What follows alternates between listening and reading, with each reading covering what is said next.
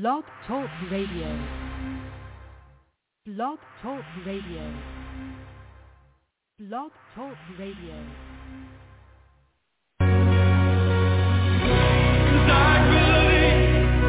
Good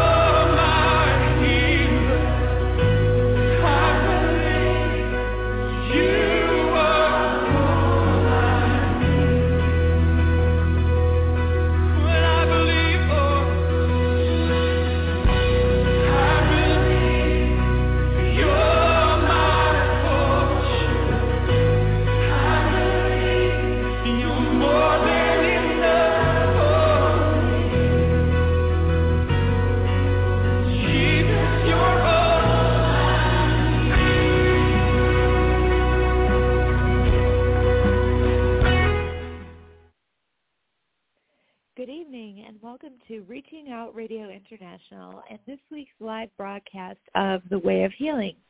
My name is Susan Brozek. I'm a licensed clinical Christian psychotherapist and founder of Healing Word Psychotherapy Services, my private practice located in Mequon, Wisconsin. I want to thank you for joining me tonight. Let's open up this uh, this evening in prayer. Father God, we just come before your throne right now, Lord God, and I thank you, Lord, for each person that's listening this evening, Lord. I pray that you would reach out to hearts, Lord God, that your words would be spoken, Lord, and would penetrate hearts, Lord, for listeners that are um, all over the world, Lord God, that are in your need of an encourage, a need of your encouraging words to them, Lord. We thank you, God, that um, you can use this time, Lord, to especially reach those who are dealing with grief and who are dealing with loss of any kind in their lives, Lord God. I pray especially for those people, Lord, that they would receive from you, Lord God. They'd receive edification from you, encouragement from you, Lord, and the comfort and hope that they need to get through a season of processing grief or loss, Lord. So we just thank you right now, Lord God, for what you're going to do in advance, Lord, and pray that you'd use me as your vessel, Lord, to speak your words of healing truth. And we just ask now for your anointing to fall heavily on this broadcast and on everything that's spoken. And we submit this to you. May you receive all credit, honor, and glory in your glorious and holy name. Amen. Tonight we're going to be looking at grief and loss, as I alluded to as I was praying. And specifically, we're going to look at how to find comfort uh, and hope in the midst of grief and loss. And we'll be looking at this topic through a biblical lens. Um, we're going to be looking at Scripture as it relates to this topic, as the Word of God has so much to say um, about the grieving process and about processing through losses that we experience uh, as human beings here on this earth and the whole range of human emotions that accompany um, a loss and uh, a, a time of grieving. Uh, for example, the, the passing of a loved one, uh, the loss of a friendship, etc. So we're going to be talking about uh, grieving death, but also losses of all kinds, uh, because grief doesn't just involve having lost a person that you you've loved, but it can be losses such that as a break in relationship, loss of a job, um, it could be loss of status in some way. It can be a catastrophic loss um, of a home, maybe in a fire, or uh, of possessions during some type of destruct, destructive activity, and just uh, different ways that that people can experience loss really runs the whole gamut of human behavior. So we're not just talking about uh, death tonight. We're talking about losses and disappointments of all kinds. Uh, we're going to look at the stages of grief and loss and how those stages are fluid. In other words, people can pass uh, back and forth between stages of grief, um, whereas there is kind of a notion out there that it gives the impression that we need to grieve in a linear fashion. And we need to achieve one level of grief and then when that one's done we move cleanly on to the next level. And and simply it just it does not work that way. Uh, grief is messy and um, I'll be talking about how to not put expectations um, or shame or condemnation on yourself as you go through the grieving process because it looks different for each person. it's also important that we don't judge each other's grief just because we might not be feeling a certain way over a particular loss doesn't mean that another person won't feel um, in that way. And so we want to be careful not to to judge people for the way that they grieve. Um, so another element that we'll be looking at tonight is how we can allow grief and loss to draw us closer to God versus moving us away from him. It's kind of that concept of when you go through a trial, in, the, in this case, grief or loss, it, you can allow it to make you better or in some cases it can make you bitter. And of course, the goal um, from my perspective is how do we allow grief and loss uh, make us better people and draw us closer to God and enable us to more readily reach out to others who are in the process of grief themselves. So we'll be breaking that down as well. And I speak to you tonight, to tonight uh, not not just as a professional clinician um, that works with clients, but also uh, from a personal level. I personally have lost um, some very dear people uh, in my own life uh, that have passed on to be with the Lord. And um, 18 years ago, I lost my father. Uh, about a year and a half prior to that, I lost my grandfather. I also lost a very dear uncle back in the late 80s, and I also lost uh, my father-in-law, my husband's father. So I've been through um, definitely my own share of grief and the grieving process. And in fact, um, my father and grandfather passed away within uh, about 18 months of one another. So um, in my own life, both of them, both of my father figures, um, were gone within um, a year and a half.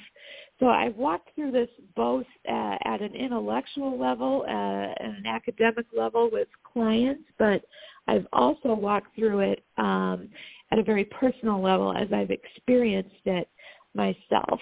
So just to give you some background on where I'm coming from, uh, with this topic. And I'd like to start now with two Bible verses that I think most people are pretty readily familiar with that have to do with this topic of grief.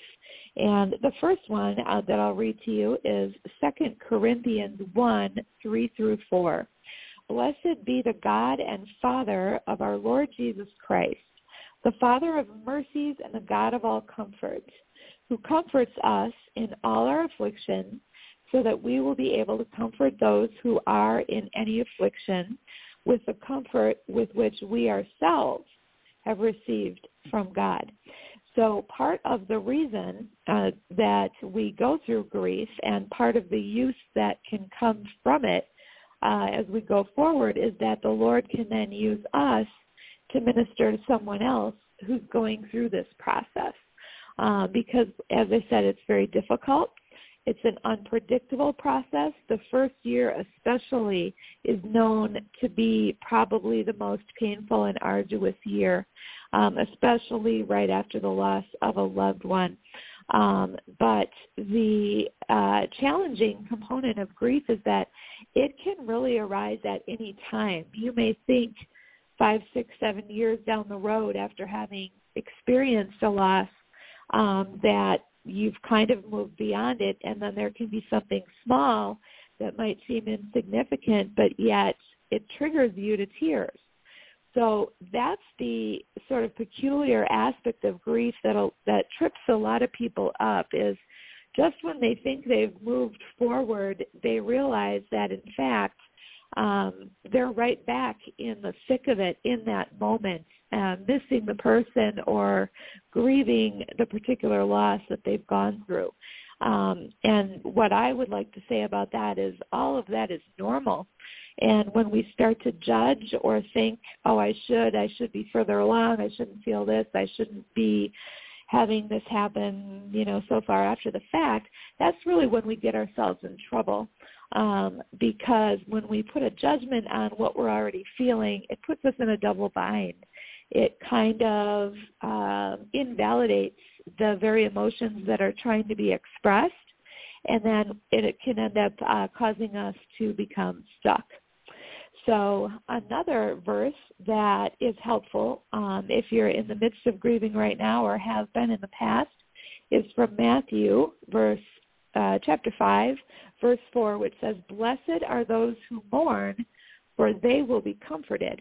And the comfort that that verse speaks about is from the Lord Jesus Christ Himself. He's saying that when we're mourning, that He will be our comforter. And so part of tonight's broadcast is to encourage you that um, the Lord God sees what you're going through. He himself has experienced loss and grief and pain. Uh, Jesus on earth, um, when he his friend Lazarus died, the our the Word of God says that he wept. The shortest verse in the Bible, but also very poignant verse uh, because it expresses that our Savior understood and felt that same grief and that same um, that same remorse uh, over having lost a loved one. And certainly, when God the Father um, watched His own Son uh, be crucified for us on the cross, um, the, the the emotions that must He must have felt are are far beyond what we can even begin to experience here in our earthly lives but just knowing that he sympathizes with what we go through really adds a level of comfort um, as we work our way through the grieving process. So I want to kind of start out today by giving you in the clinical field um, what is considered to be sort of the high watermark or the, the standard, the protocol that clinicians use for assessing people who are in the midst of grief. And a lot of you might have heard of a woman by the name of Elisabeth Kubler-Ross. She's noted for her five stages of grief, and I'm going to read those to you. Um, the first stage is denial or shock, and this is immediately after the loss. So people will go through a period of time where it doesn't feel real. They may even believe that the loved one is still around. They may even be looking for the loved one to come home after work as he or she usually would, etc. So there's a real, and, and really this is a buffer that's given from God um, to cushion the impact of grief uh, because it, it can be overwhelming. There is a phenomenon in the clinical field called broken heart syndrome, and that's when the loss of a loved one is so overwhelming that they simply cannot contain their grief. And uh, sometimes this happens in the case of long married spouses where one spouse passes away and then shortly thereafter the other one passes. Um, and a lot of times doctors will will admit that um, it, it is due to a broken heart. Um, and so this denial and shock phase really acts as a cushion against that initial um, realization that the loved one is gone. It kind of eases a person into uh, the fact that um, the loved one or the situation is, is no longer there.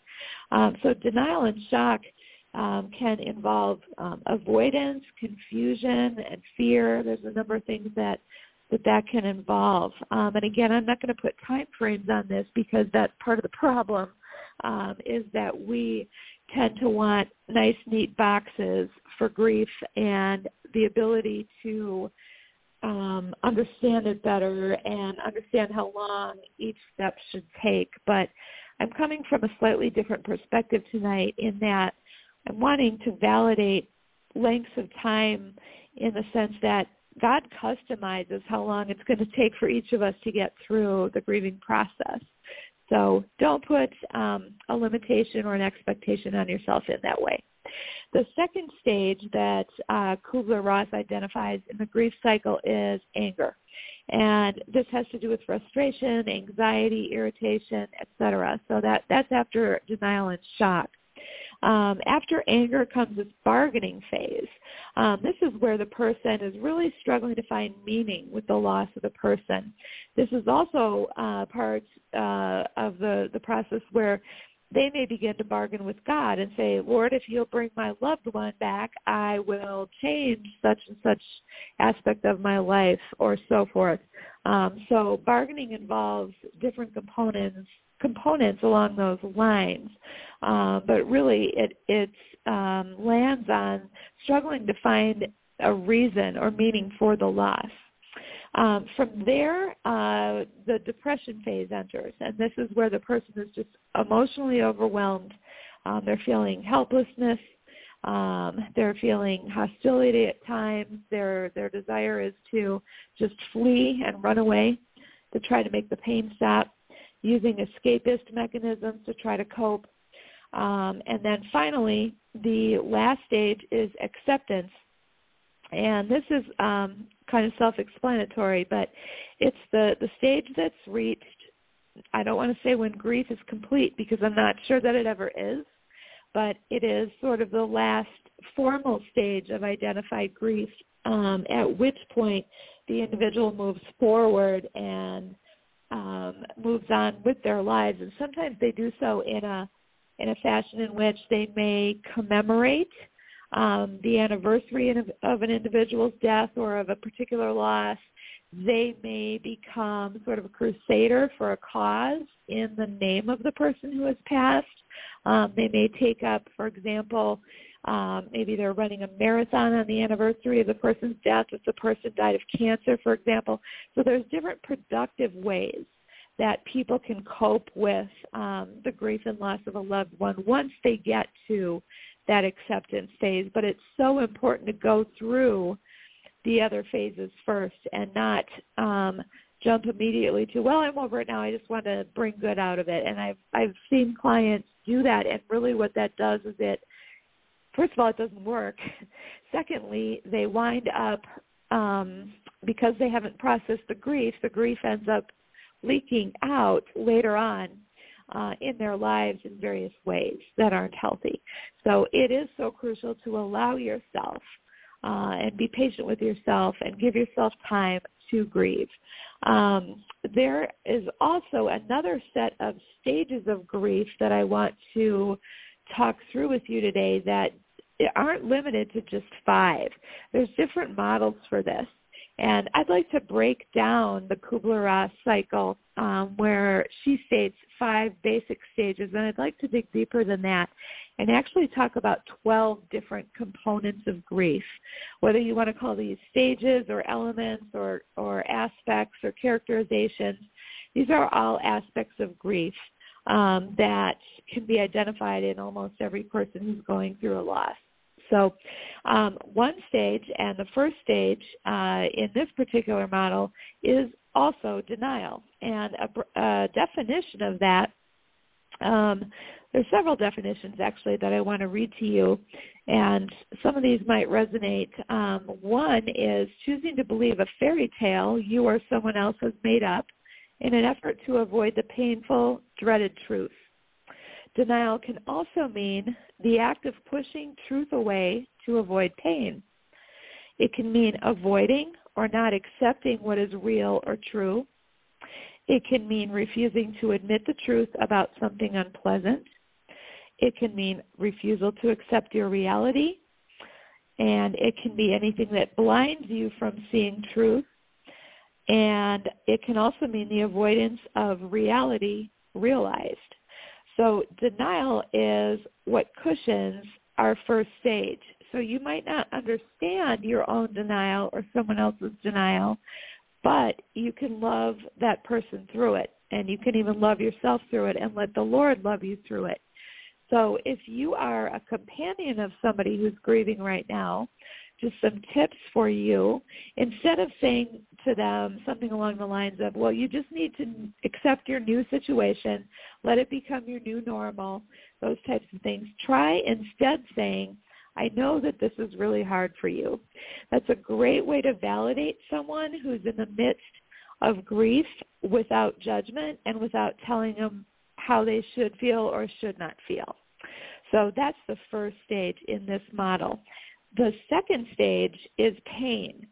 And pain um, has some interesting definitions. And one of those is the cry of the heart in both physical and emotional areas in which words are not able to express. And God's word talks about um, groanings that are too deep for utterance, that, that the Holy Spirit can understand, that when we're in so much emotional anguish, we might not be able to form words. but the Lord is right there with us to help us through that time. Another definition of pain is the Lord's tool of refinement. And that might be a challenging one for you to hear, but in many ways, the Lord will use grief, loss, and pain as he is maturing and growing you. And it might not be obvious at first, nor would he expect it to be, but that is also an element of pain that I think is often overlooked. And another definition of pain is the aftermath reality of a very adverse and horrible event.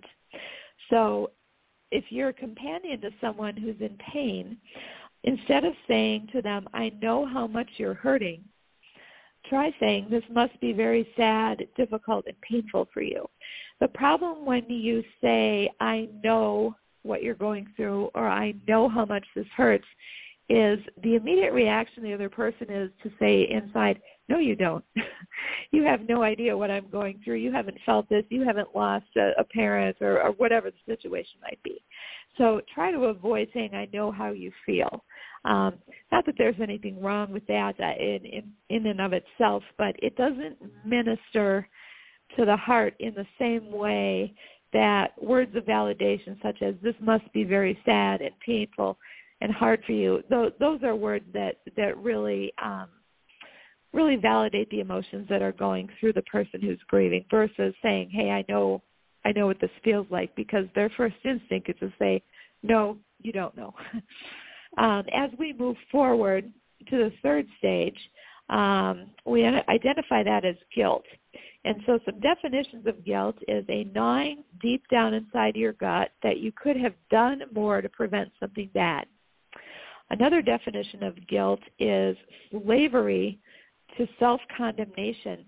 And one thing that I want to say here about guilt is that guilt complicates and arrests the grieving process. So this is testament to how important it is to get issues resolved with an individual as soon as you can, not necessarily waiting until they're on their deathbed, but if that is the case, it's best to get something resolved than to have regrets. Because there are so many people I work with at my practice who have regrets that they wish they could have said a certain statement to a loved one before that person passed on and they will proceed to beat themselves up over it. And that that guilt and that um, self-condemnation really complicates their ability to move forward in their grief process. So I can't stress enough how important it is to have relationship issues resolved, even if there's been tremendous hurt and pain, and even if it involves tremendously sacrificial forgiveness it's much better to have that resolution before someone passes on than to have them go to their their death and uh, then you have nowhere to go with those words that weren't expressed. And if that is the case, though, for you today, if there's somebody somebody listening that wishes they could have said or done something, or wish wishes maybe that they wouldn't have said a certain remark, the best way to resolve that is to actually write a letter to the deceased person, just pouring out your heart. Now, obviously, they're not going to receive it, but it's an exercise that will help you process the emotion in your own heart and in your own life. And that will free you up to move forward with grief.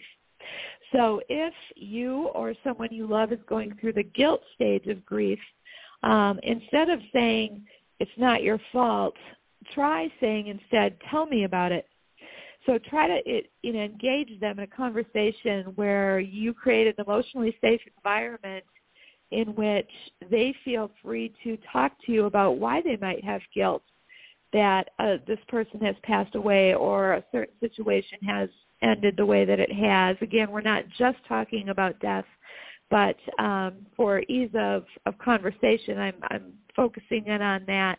But understand that there are so many other types of losses too where the same level of grief can occur and these same kind of components or stages, if you will, are applicable.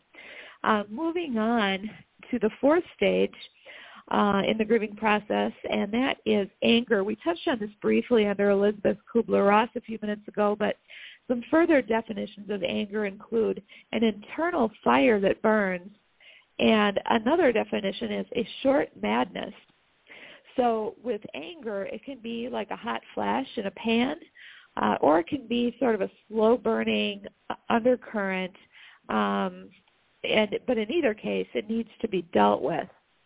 Um, and this is the phase usually that uh, people tend to turn to unhealthy coping mechanisms um, when they're dealing with grief. When they hit the anger stage, they have pretty much run out of options if they're not running towards the Lord and asking for his healing and, and sometimes even if they are, where they may turn to some coping mechanisms that are destructive in some way or unhealthy for them. So um, I, I, I in particular keep a very close watch on people that are in the anger stage. There's also um, some disappointment with God, anger at God that happens in this stage, and that is okay and it's normal. And a lot of people feel guilt if they feel anger.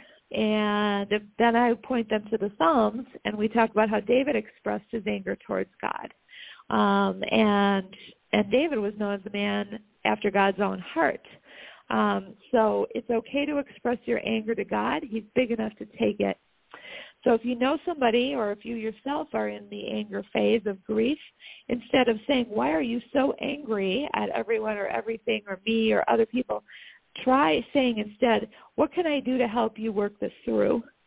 Because that way you're sort of opening the door, putting it back on them and saying, what would be most useful to you right now? Um, versus, why are you angry? We already know why they're angry. They've had a, a tremendous loss of some kind. And so asking them why um, has already been answered. So a better question is how. And the how question involves you really getting into it with them and offering your presence and your your support during that time. Uh, moving on to the fifth stage of the grieving process, this is bargaining, as we talked about also. It parallels a bit with um, the Kubler-Ross model. Bargaining, some definitions are uh, a vain attempt to strike a deal with God. As I mentioned before, Lord, if you give me back my loved one, I'll do such and such. Another definition is trading one pain for another. And a third definition is haggling with God about something you want, but understanding that he knows what's best for you. So this is a stage where the person is beginning to see some glimmers of hope at getting through to the other side, but they're still trying to get their loved one back or they're still trying to get their job back or they're still trying to get a previous relationship back, whatever the case may be. So if you know someone who's going through this, instead of saying, wow, you really didn't deserve this, try saying instead, I know that this does not feel fair. Uh, because when you get to their feelings, you want to you want to validate their feelings. And um, the fact of the matter is, man was not born to die. In the Garden of Eden, before sin entered, man was actually destined to not have to deal with death at all. Uh, man was created for immortality, meaning to not have to go through death. However, um, when rebellion and sin entered, death entered along with it. So these are all issues that we're talking about on tonight's broadcast that God never ideally intended for us to have to go through. So just to get a bigger perspective on it. Uh, the sixth stage of uh, grief is depression, and I mentioned this before as well. Um, my definition that I use frequently in sessions is depression is anger turned inward. If you are angry and you stuff it and you don't allow yourself to express it in a healthy way, um, it very easily can down the road turn into depression. Another definition of it is the inability to construct a future. Um, and also depression can be seen as a long-term sadness. Um, so again, if you're dealing with someone that's grieving, um, instead of saying you need to stop crying all the time and try to start living again, um, try saying instead it's okay to be sad right now. I can't tell you how powerful it is to have it said to you that it's okay.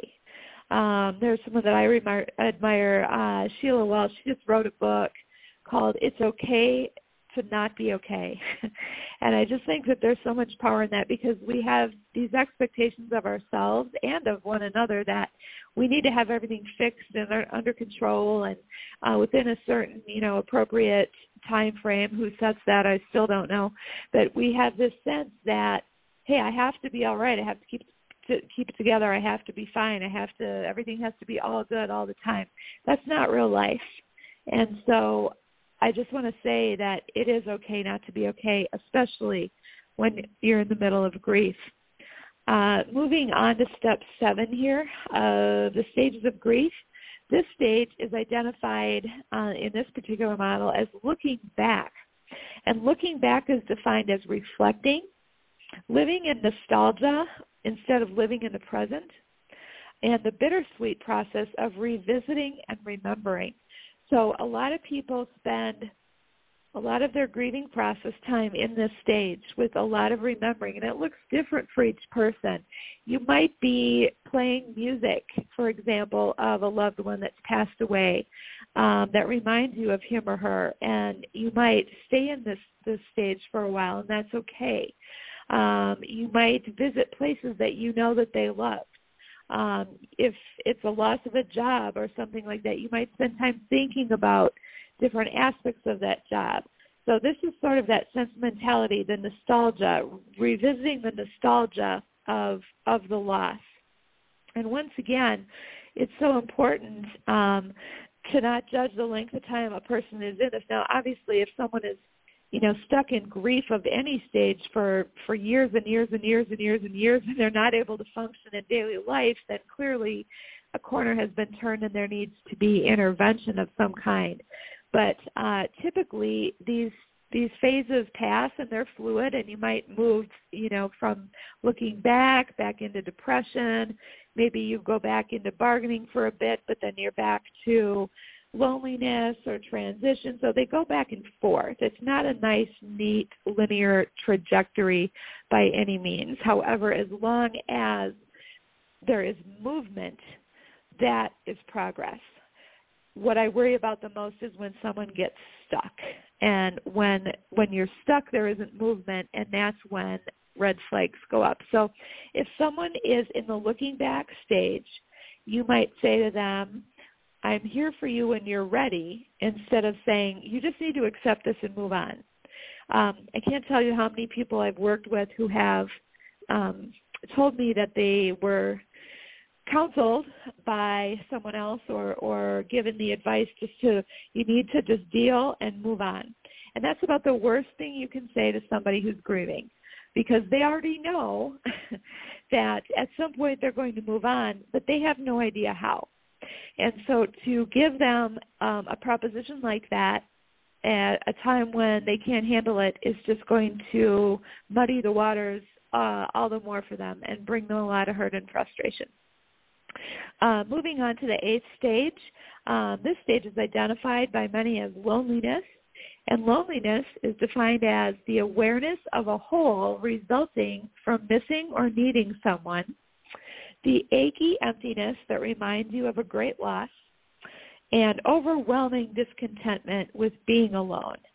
So this is a stage in which um, if you see a person isolating themselves and refusing any type of social interaction for long periods of time, again, that for me is something to keep a close eye on. But realize that the feeling of loneliness after you've lost a loved one is absolutely normal and to be expected. Um, it's a matter of does the person get stuck there? Remember, it's always are they stuck versus do you see eventual movement into other aspects of grief? So when someone's lonely, instead of saying, I've been there, I get it, try saying, I'm here with you, I'm listening. Um, the problem with saying, I've been there, I get it, I mean that's that's great. They know that that you have an understanding, but what we we want to do first and foremost is what can we offer them? And what you can offer someone who's lonely is I'm here with you. You're offering presence. Your presence. There's something to be said for this concept of ministry of presence, and I've talked about this on previous broadcasts, both radio and television, that um, just going and sitting with someone who's in grief, just going and being there with them, even if it's just for a few minutes. You don't even have to necessarily have a conversation, but just sitting there, maybe going out getting their mail for them, maybe running an errand, just being there speaks volumes. And in many ways, actions, once again, prove to speak louder than words when it comes to bringing comfort um, to a grieving heart. Uh, moving on to the ninth stage, uh, as we're wrapping up here this evening, uh, the ninth stage can can be known as the transition stage. And a transition is a passage from one place of being to another. It is the place between not anymore and not yet. And it's also a prelude to transformation. So this is the stage where the person is kind of beginning to really come to terms with the loss. They're no longer in shock or denial. They've moved past the anger part. They've moved past even, for the most part, depression, although, like I said before, these stages are fluid and you can move in and out and back and forth to an extent as you progress. Uh, but this is a stage that's really starting to show that – they are getting back to somewhat of a routine in their lives that looks a little bit more um, predictable than had it been before the person uh, or when the person had passed. So a person who's in a place of transition, um, you might want to try saying to them, I want to be here for you through for the long haul. Take your time versus something like, you'll get over this before you know it, or you'll get through this before you know it, because that kind of puts sort of a, a subtle pressure that, okay, I need to hurry up and transition, and we can't force ourselves or our emotions to do that. So it's really helpful to yourself if you're going through it or to a loved one to say, take your time. Just let it be what it is. There's no rush here. This is not a sprint, and it's not even a race. It's a process. The 10th stage, as we look at grieving, is rebuilding. And the definition of that is to re-strengthen, reinforce, reshape, or reorganize. Um, you'll notice that all four of those words start with the prefix of re, uh, which means again, um, so it's once again strengthening, once again enforcing, once again shaping, and once again organizing, if you will. Rebuilding is also the opportunity to give yourself completely to God to be rebuilt. Um, so as you say to the Lord, okay, I've gone through thus far, what would you want to do in my life at this point is extremely valuable for you and also to God as it gives God the full opportunity to use this experience even though it was incredibly painful and still bring the best out of it. And that is not going to happen overnight. That's something that will take time. Uh, but as you yield and submit to the Holy Spirit's working in your life and in your heart, um, he can rebuild you and rebuild aspects of yourself that maybe you didn't even know needed rebuilding. Um, and along with that, of course, he rebuilds your life um, after the loss of your loved one. So um, when going through the rebuilding phase, um, instead of saying, um, again, that um, you'll be done with this before you know it, you want to reiterate again that I'm here while you go through this part. I'm here to help you if there are changes you want to make. How can I help you? So it's not telling someone what to do. Please don't tell them what you think they need to change, um, but rather offer that if they see something that they want help with, that you're there to be that person to help them with it. Going on now to the second to last stage, the 11th stage, and this is acceptance, and this parallels what we talked about with Kubler-Ross. It's defined as total surrender to God and admission that he has a perfect plan in all of this grief and loss. And that's a lot easier said than done, and I do realize that. Um, but full surrender to God is really the, the quickest way through a test or trial of any kind, not that we're trying to get through this quickly, but if you're surrendered to the Lord, there's so much that he wants you to learn that's even beyond just healing from grief. And that'll be uh, made known as time goes on.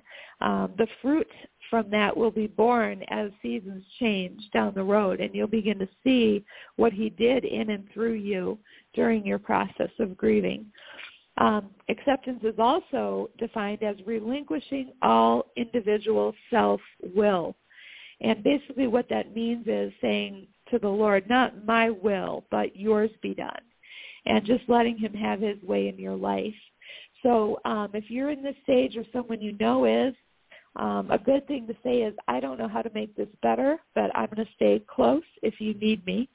And if it's regarding yourself, it's saying, I'm going to stay close to God as long as this takes because God's going to make it better for me as I cling to him. So something you don't want to say to an individual that's in this is, don't you think it's time to move on? Um, that again is putting pressure on them um, and causing them to kind of prematurely abort the process that God has them in. Uh, so we always want to be part of the solution and not part of the problem. Uh, turning now to the 12th and final stage uh, in this model of grief, and this stage is hope. So hope is desired, uh, I'm sorry, is defined by a desirous expectation of renewal and or restoration. Also defined as the belief that good is attainable regardless of how bad things have been uh, defined as deep trust with confidence in our best future from God and also expecting the impossible to become possible.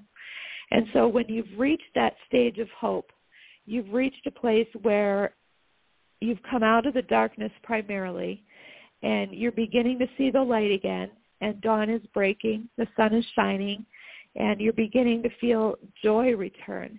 And again, this can take many, many, many, many months. It can take years. You can have glimpses of hope all throughout the grieving process.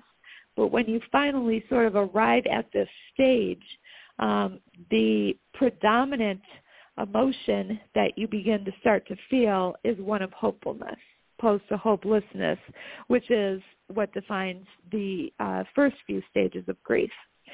So um, when a person is beginning to enter back into their hopeful stages, try offering them companionship and comfort. Don't get preachy at them or give them trite or cliched platitudes about it that that serves to irritate people.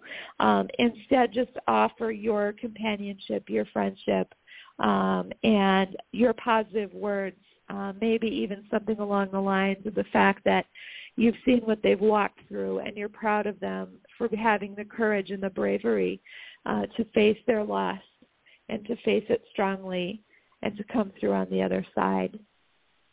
So those are just uh, a few thoughts.